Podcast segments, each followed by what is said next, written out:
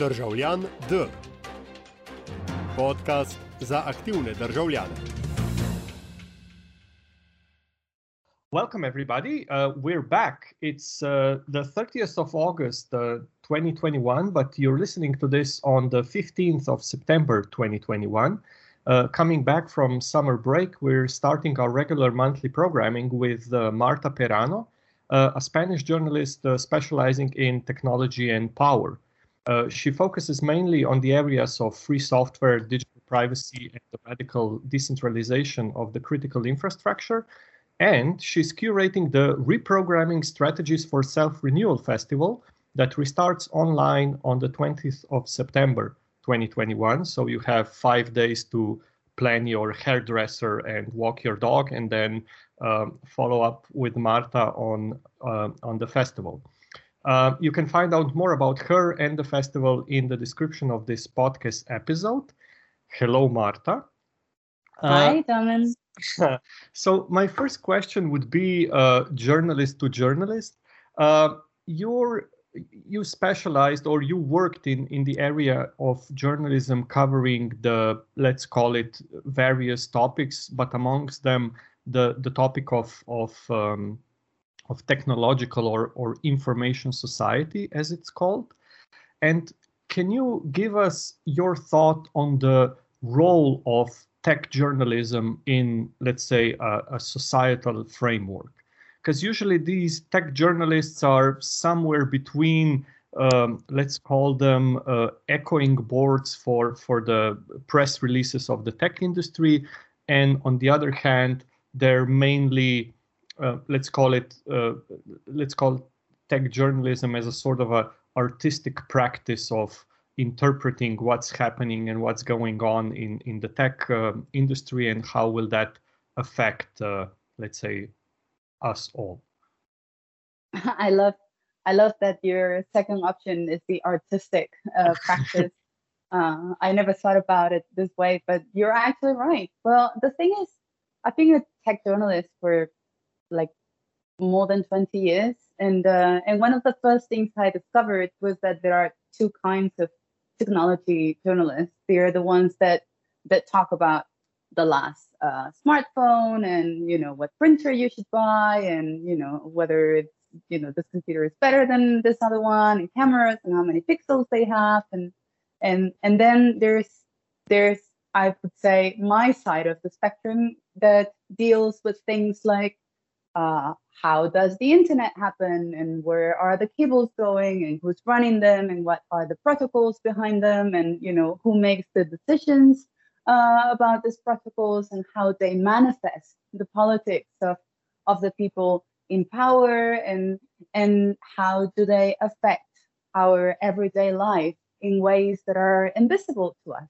Mm. And so um, I guess this is the artistic practice, practice that you were talking about. And it is true that you can see tremendous difference in terms of, of quality of research uh, between, for instance, um, American journalism, which I think it's it's definitely at least in its tech variant uh, going through a golden era. Like there is uh, amazing reporting on on this this kind of you know material on infrastructure and protocols on legislation on on on the way it changes our mm-hmm. lives uh, mm-hmm. for, for, the worst most most of the time and um, and yet in other countries that do not invest uh, the same amount of energy and resources and in, in researching this very important uh, topics, uh, mm-hmm. you have more of the first kind, no, of the mm. what what what's the last I don't know iPhone model that mm. you should buy. Mm. F- follow up question. So, what drives these, let's say, decisions or these um, streams of journal of tech journalism? So we can we can guess that you know, reviewing phones and TV screens and laptops and consoles is driven by marketing, by advertising, by PR pressure, by companies wanting to have a platform that features its its products. But what has to happen, or what's the driving force behind this critical, let's say, reinterpretation of of technological trends? Well, I would say curiosity, like every other journalistic practice, like wanting to know more about something that is a big part of your life. And um, particularly in the field of technology, we um, we have this uh, context where mm-hmm. the information, the technical information that is out there is normally put by the same companies that are, you know, that are making the, the, the software and the products and the devices. And they normally, or at least in the last 10 to 20 years, have been detaching themselves from the reality of the products they make. Mm. Um, like the the the the information about the platforms we all use or the devices we all buy and keep with us at all times, you know, mm. and, and make sure they're always on. The mm. information that is out there that is put by the same companies that make this product and that keep them going, um, it is normally very detached from the reality of what's actually happening in the phone or in the you know in your smartwatch and and and in their servers and and in your life as a result of their mm. you know of their um, goals and and and aspirations i guess mm. so um i would say that this brand of journalism is triggered by a need to cover all the dark uh, areas mm. about mm. this growing uh, field of, of intense use uh, from from our partner. Mm. Hmm. If I can follow up or, or move on and sort of connect the next topic I wanted to discuss with you. Uh, so we're talking or we're living in a in a surveillance capitalism um, for a number of years. And in that surveillance capitalism, technology or, or tech industry plays a central role in, in terms of providing access or tools and or practices that enable let's say those in power to to surveil to gather data to analyze data to use data in in um, in surveilling or for surveilling purposes. At the same time these practices are mostly um, brought up for discussion whenever something bad happens so i'm often reminded of the um, let's say the the the the Titanic accident that that mm. was the cause of let's say uh, radio waves regulation and uh, we we can still or i can at least draw some similarities between let's say edward snowden um, the the recent let's say pegasus uh, reveals and every other story in this regard that comes out as this complete shock of of um, let's say investigation of of reveal but at the same time doesn't offer any answers on let's say the prolonged um, trends that um, that caused these that, or that are causing these accidents or these catastrophes and mm. and my question to you would be why is it so hard to develop uh, a a streamlined, let's say, focus or story in this surveillance capitalism uh, that mm. would enable, let's say, the those in power, uh, citizens, even consumers, a more balanced way, or not balanced, a more, let's say, I'm not trying. It's either a calm way or a or a productive way of interpretations of these events, right? Mm. Uh, to me, it seems that every time we're faced with a new catastrophe, the, the, the feedback that the user or consumer or citizen gets is, you know, well, you can't do anything about it. This is how things are now. Hmm. Yeah. Well, I mean, interesting thought uh, you put out there. First of all, I would like to take issue with the idea, with this comparison that you're making with the with the catastrophic uh, end of line for the Titanic mm. and uh, and this and this catastrophic, um, I guess, state of things uh, from you know the 2013 revelations of uh, of uh, Edward Snowden and and so on. No? Uh, mm. Because I mean, the Titanic was not meant to crash in mm. the ice, right? Like there is nothing, there was nothing in the industry that produced the Titanic that whose goal was to actually, you know, crash against True. a big Hopefully. And yet, and yet, uh, uh, that you were mentioning are absolutely deliberate. Um, Meaning that the the reason, like most people think that the reason why um, Edward Snowden's revelation was so scandalous was because um, because the world discovered that they were being surveilled through the very devices that they bought and the very uh, uh, technologies and, and, and platform and software platforms that they were using every day.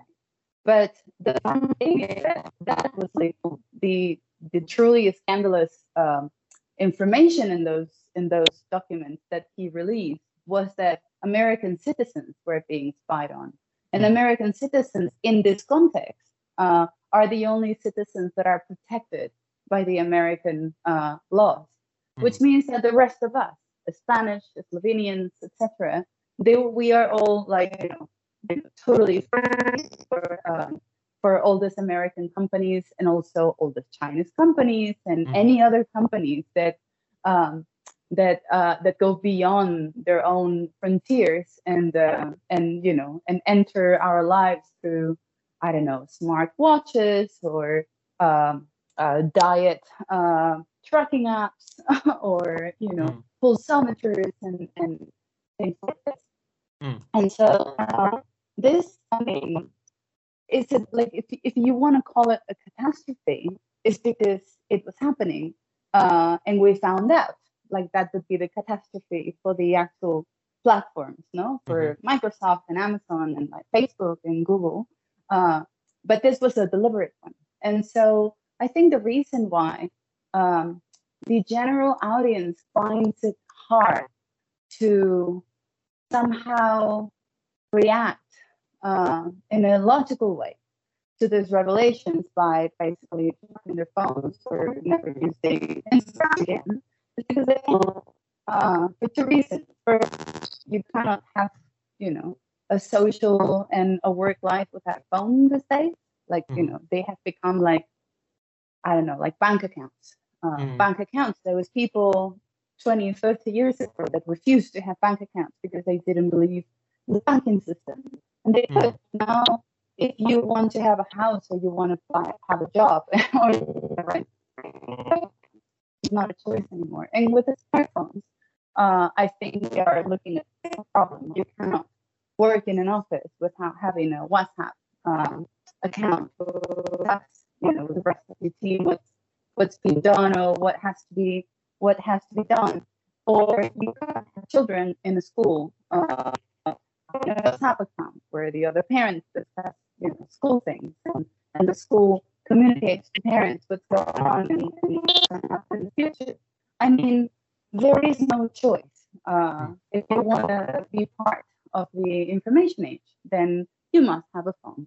There is this one thing. The other thing particular industry that we're talking about has spent, I don't know, how many millions of uh, developing signs that use a very intense attachment, uh, which is to say that this this um, devices and, and platforms are very addictive, deliberately addictive, Yeah. which is the other catastrophe that is totally Yeah. deliberate.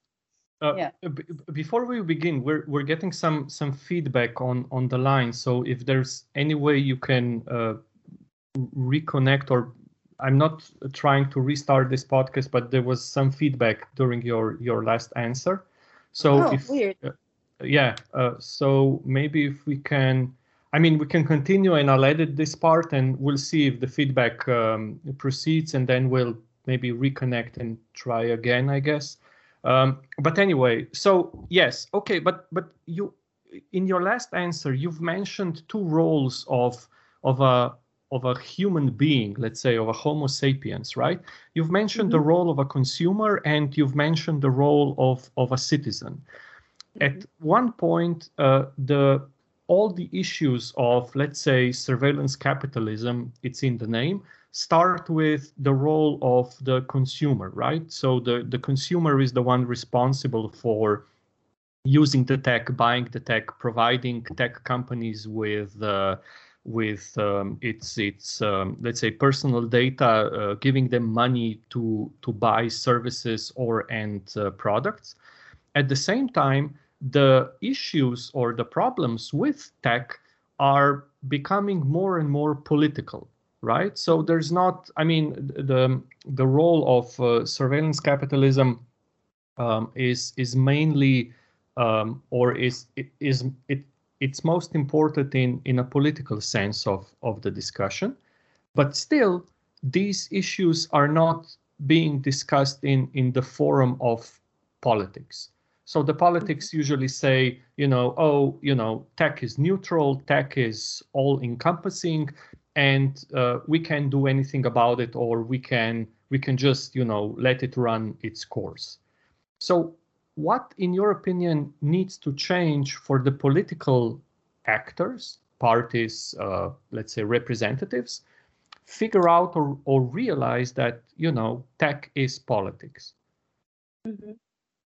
Well, I think, I mean, answering to your first part of the question, which is about the difference between citizens and uh, and, and customers and clients, mm. I think this is a confusion that comes from the from the fact that these platforms are mostly uh, from the United States, and in the United States, every um, every right that you keep uh, in your relationship with these platforms is defined by the terms of use.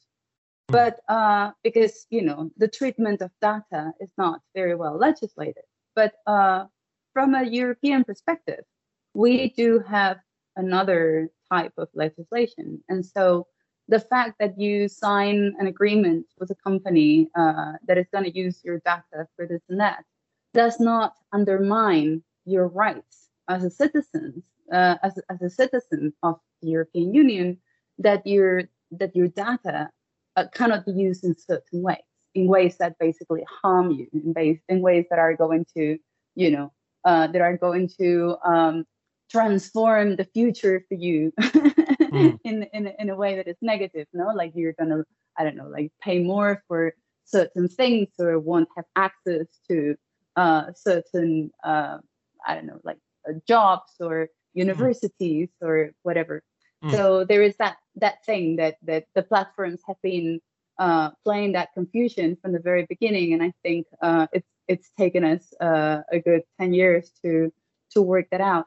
Um, but uh, in in the other like you know the other the second part of your question was about how can we um, how can how can we acknowledge uh, the political um, the, the political nature of this mm-hmm. problem no and i think right now you can see that in the united states the debate around what to do with these platforms is very heated precisely because the way in which these platforms have been um, detrimental to their democratic processes. Like for instance uh, their 2016 elections being uh, totally transformed by the input of a of the um, disinformation agency that is linked to the Kremlin, um, or the 2020 uh, assault on the Capitol based on the idea that the,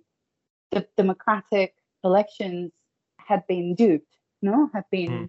stolen mm. somehow because you know some people that voted shouldn't have.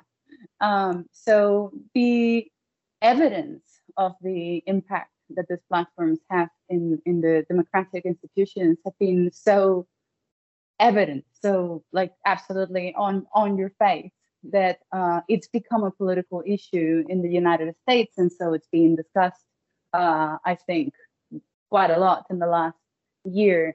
Somehow, though, uh, even though everything that happens in the United States generally like in terms of platform uh, impact has been already tested somewhere else, like say Philippines or Ukraine. Mm-hmm. Um, and then it goes to the United States and it becomes like you know public knowledge because as I said before, uh, tech tech journalism in the states is, is is definitely having a golden era. And then uh, a year, two years later, we see it replicating all over Europe generally.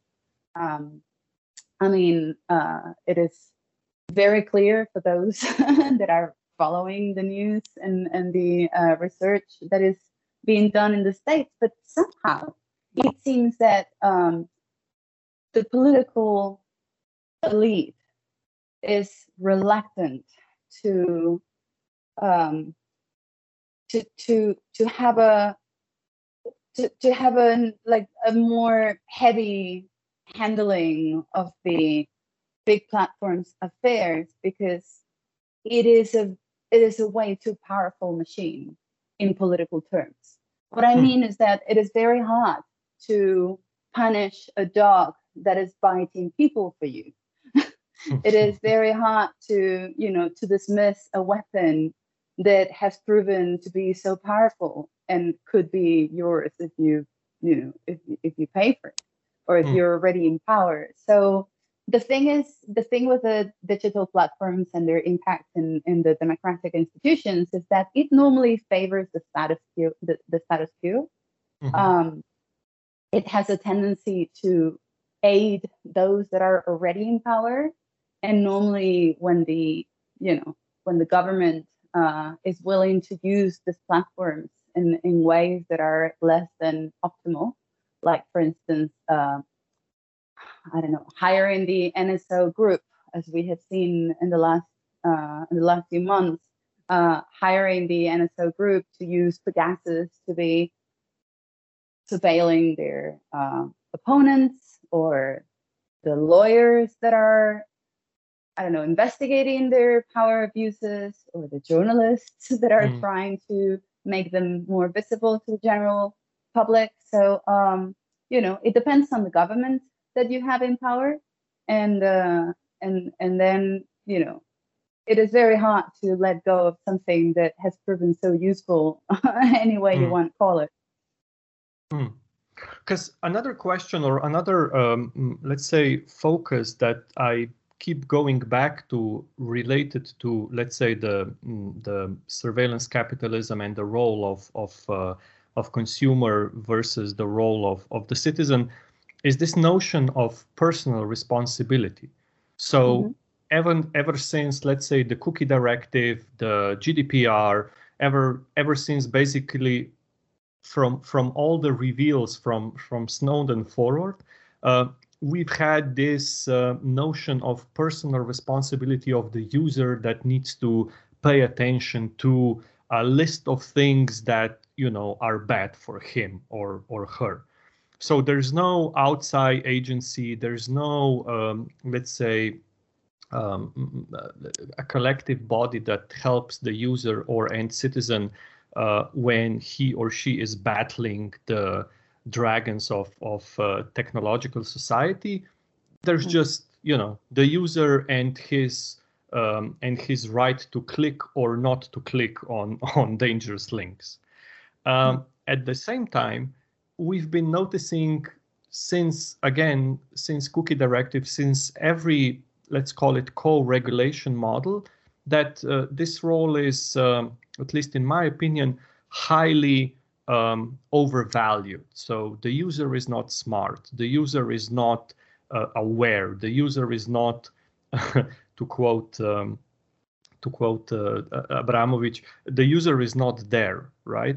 And do you think that, uh, especially with these Pegasus revelations and with other, let's say, notions or with other um, examples of uh, surveillance capitalism, let's say the uprise of biometric surveillance and stuff, uh, do you think this will tilt the scales towards a more systemic and more, um, let's say, a more uh, systemic way of regulation that won't put the user in its center uh, and that will let's say realize that the user is not is not this all powerful um, deity that can solve everything for him or herself. Hmm. Right, this is an excellent question. Thank you uh, for that. I I can't help but comparing um, another industry that has been uh, problematic uh, and is problematic uh, uh regarding environmental concerns. No, mm-hmm. Uh, we have been for years admonishing the user that he shouldn't be driving a car, that he shouldn't be having more than one child, that he shouldn't be taking planes, that every time you take a plane, you are producing all the CO2 and basically destroying the planet all by yourself, you mm. and your friends. And so um, this uh, we know now because we do have the documents to prove it. Uh, has been an ongoing campaign on you know on the industries that have been causing the most damage to the environment uh, for years. Meaning that you know if you can make citizens um, take responsibility of something that they cannot cure, then at least you keep them quiet because the guilt uh, will be will temper their response to the consequences of this mm. environmental disaster. So to, to put it in different words, it's like telling people that um, first of all that they are responsible for the city being polluted because they are driving cars, and secondly, uh, telling them that the way to you know to fix the pollution in cities is to uh, drive the bike and uh, and the, the only way to protect yourself you're responsible for protecting yourself uh, mm-hmm. would be to wear a special mask you know mm-hmm. like this is like an um, um, a very petty and convenient uh, delegation of responsibility from mm. uh, from our administration and institutions. Like you know, we are not. I mean, if we are partially responsible for the state for the environmental state of things, it is in such a small measure uh, that it, it it is ridiculous to point it out. And secondly, we are the main victims of it. So mm. blaming the victim has always been, you know, an, um, a convenient and somehow effective uh, maneuver when it comes to taking responsibility for um, for important things. In this case, uh, I always compare it to the environmental crisis because uh, you can, you know, you can lock all the phone all you want. You can uh, use all the right crypt- cryptographic tools. You can learn everything you need to learn about every platform and try to avoid the worst ones. And you can refuse to uh, put WhatsApp on your phone, and you can you can basically drop your phone into the river and go to live in the mountains. You hmm. won't be uh, you won't be safe from the uh, surveillance economy. Mm. You are already in it even if you're not carrying anything with you apart from your face.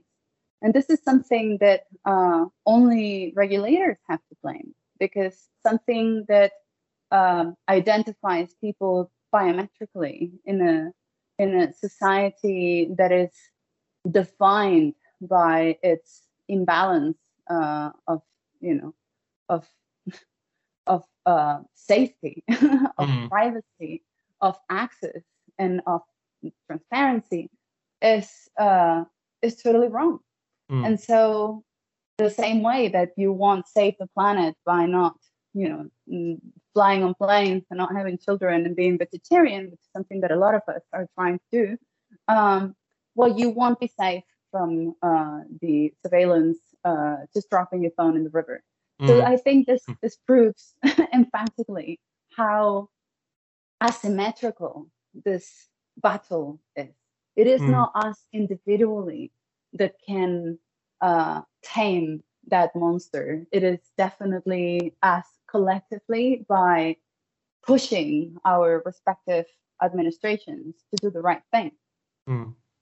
Do you think it, it also, so this notion of personal responsibility, do you think it, it also works as a let's call it a damping mechanism for uh, the mm, the prevention of let's say users acting out in a in a collective fashion demanding let's say political reaction to these problems and political solutions and then following up with their uh, political representatives as they let's say try to to solve these issues. So uh, thinking about you know uh, the things you've mentioned, the the cryptographic tools, the the different uh, let's say personal practices of use, you know, in in the end of the day, you're so overwhelmed or tired from paying attention to all these things that you can't possibly you know expect from that same user to engage in a in a political debate that is uh, you know that lasts longer that uh, doesn't have an instant effect that doesn't have this feeling of uh, let's let's call it instant gratification and so on. Yes. Well there is a reason why when i go into the supermarket i know that i can buy a tomato sauce or a can of beer without being poisoned mm. like there is a reason why that happens that you can walk into a restaurant and order, I don't know, a dish of pasta and know that it's not poisoned or that it's not, uh, you know, poisonous. Uh, it, eh, and the reason is that you have like, you know, a, a number of competences that you need to look after, but that is not one of them. mm-hmm. You're not responsible for for things in the supermarket, things that are on sale, uh, not being damaging for you and your and your family. There hmm. a, a chain of responsibility that is way above your head, and uh, and yet with technology devices and specifically with software, uh, there is this idea that it is you, the one that has to, you know, to bring the jar of tomato sauce and try it. And if you feel a bit poisoned, then maybe you have to try your another strategy or, or buy another brand or just go on Twitter and complain about it. This mm. is totally ridiculous. Like, you know, we, we do have the right to not be surveilled. We do have the right to not be uh, manipulated. We do have the right to not be spied. And I mean, when I think about the like the state of affairs with biometrical uh, controls and, and the way uh, face recognition software and, and, and cameras are proliferating in a place like Europe, it is very hard not to see how totally detrimental of uh, citizen rights and, and, and privacy rights this is. So, and, and the thing about, you know, uh, this kind of surveillance is that you cannot see it because you know you can go on the street or walk into a shop or go into your friend's house and be surrounded by cameras connected to uh, facial recognition systems and you wouldn't even know. So you mm. cannot resist it. You cannot refuse the way you refuse to give your name and surname to a person that stops you on the street and say hey who you are mm. like you know you have the right to say well you know, i don't even know who you are so i'm not answering your question you can mm. even refuse to tell the police who you are Mm-hmm. Um, but you cannot refuse a, a, a camera connected to a facial recognition uh, system because first of all you won't see it it is totally invisible so you cannot mm. refuse it and you're going to change your face um, mm. it would mm. be i mean maybe you can but it would be really hard and very expensive to be doing that all the time so yeah. so to to scale it down to the level of uh, citizen individual responsibility to be protected from that is, is scandalous, ridiculous. Mm. So, so another, uh, let's say, the, last topic I want to I want to discuss with you, encompassing all of the things we've said uh, uh until uh, up until now, is the obvious uh, Corona pandemic and let's say the techno-deterministic response of the countries and or global companies.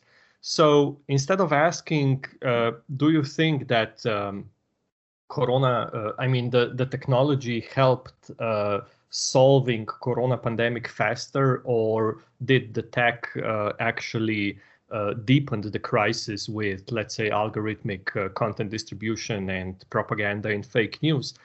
I'm going to rephrase this question and ask you, do you think will be will be we will be ever able to, uh, let's say, calmly or rationally analyze the impact of uh, technology on the corona pandemic after, hopefully, all of this hmm. uh, is just a, a, bad memory in the in the rear view mirror. Hmm. Well, I am totally with you in the after because uh, we are seeing now the that this uh, Corona crisis is is probably going to be an ongoing uh, ongoing thing in our lives forever. But um, but yeah, it is interesting how, uh, and I think as every crisis of this proportion, it it shows the aberrations in in ways that are difficult to not see.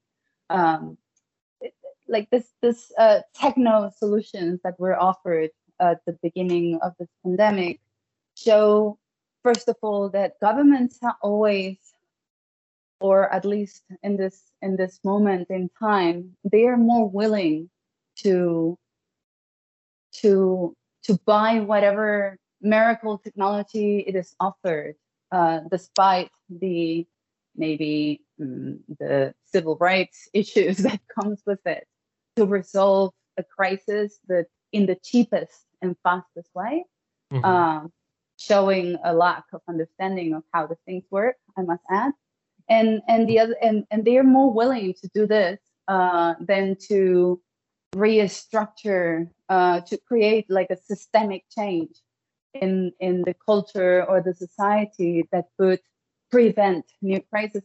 Like in the coronavirus um, it is i mean i always say it is it is kind of funny that we are living in the prediction machines age you know and the algorithmic uh, prediction machines. Uh, and yet we were not ready for this. But mm. the world was full of virologists and epidemi- epidemiologists that that were warning that this was going to happen any moment now.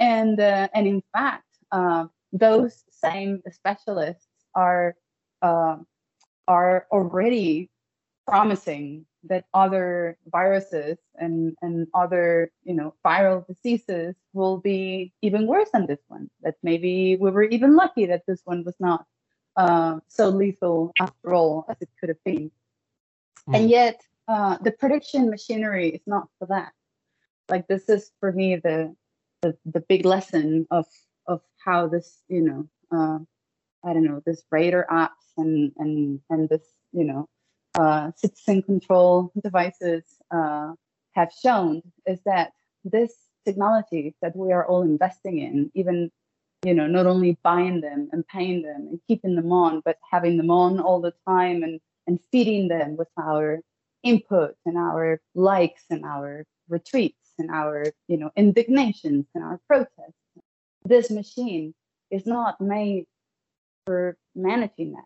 It's not mm. designed to help us manage crises is designed to manage us during the crisis.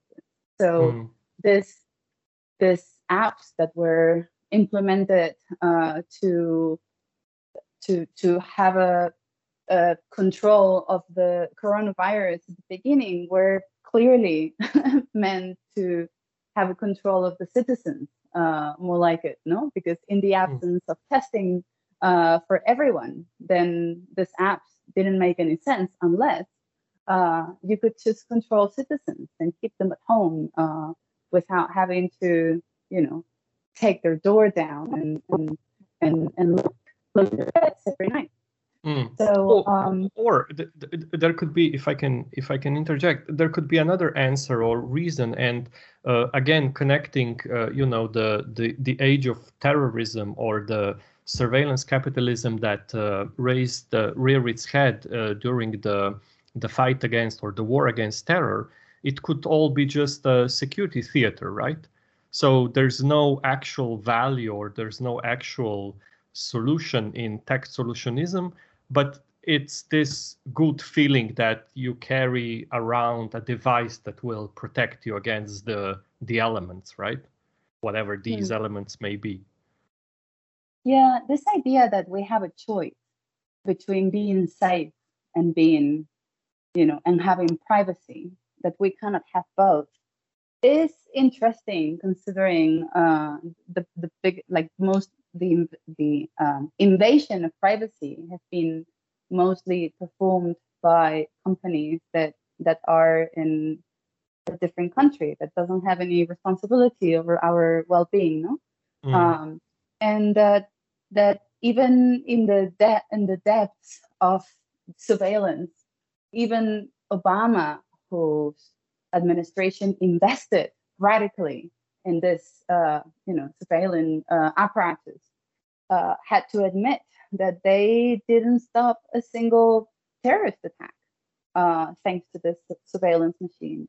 Edward Snowden uh, has been explaining since 2013 that actually the like the, the insane amount of data that this machine is producing uh, creates more noise than than signal and mm-hmm. therefore mm. the amount uh, the like the insane amount of information that the agencies are dealing with makes them blind to the mm. actual uh, to the actual terrorist and so we have seen now that we are heading towards the anniversary of 9-11 that the monster that was justified i wouldn't say created because you know this this this apparatus was created before 9-11 it was somehow granted a wide rein because 9-11 justified it mm. um, that it hasn't been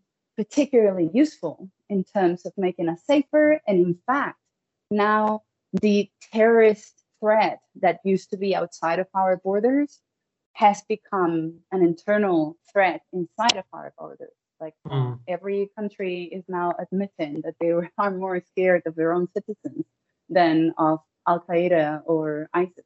Mm. But to to to wrap it up in a in a at least tryingly more positive way. So so we've discussed these issues or these problems with uh, surveillance capitalism with the information information society so what would be your let's call it advice or what are your thoughts on doing things differently the next time around who's mm-hmm. uh, you know i'm often reminded uh, with uh, you know following this this um, tech let's call it industry or or this tech area since I'm going to say 2008 or maybe even earlier, uh, that you constantly see these patterns repeating, right? So a, a, new crisis, an old pattern of solving a new crisis. So what mm-hmm. would be your, um, let's say, um, uh, final thought on when the next crisis hit uh, hits? Uh, what should we do differently? Hmm. Well, it's funny you ask that because precisely this uh, series of interviews that we are uh, conducting in OS Aksioma uh, mm. called reprogramming is, is was designed precisely to answer that question, to answer the question of okay, so technology in the last 10 years have been, you know, extractive and has been uh, abusive and has been, you know, uh, conducting all these experiments on citizens and make them uh, polarized and angry and unhappy and dangerous in some cases. And so, how can we use these technologies, or is there a way to turn these technologies into something that is useful for us? And so, for me, I think transparency is definitely the first, uh, the first step towards bettering of this of these platforms in the sense that uh, self-regulation has proven to be a bad path.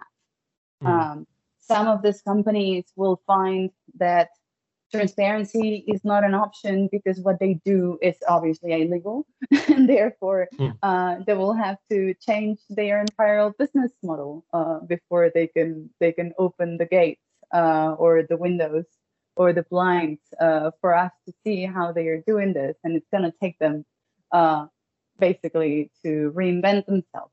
And uh, let's hope that regulation at least pushes them in that direction. But in other cases, I think uh, these platforms have made profit out of taking every person away from their from their family, from their uh, from their community, from the people that are physically around them, like you know, well, their family, their neighbors, their classmates, their workmates and put them in a imaginary community where everyone likes the same music and everybody wears the same clothes and everybody has the same political views and uh, like a like an imaginary colony of clones of yourself, no? That we mm. that we call a bubble.